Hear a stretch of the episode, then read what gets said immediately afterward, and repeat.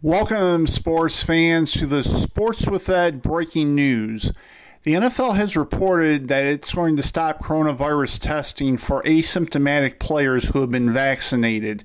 This will allow players to attend meetings virtually and also pave the way for high risk players to opt out for the remainder of the season.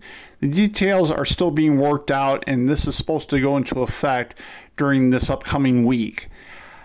As details develop, I will have more for you on this. Thank you.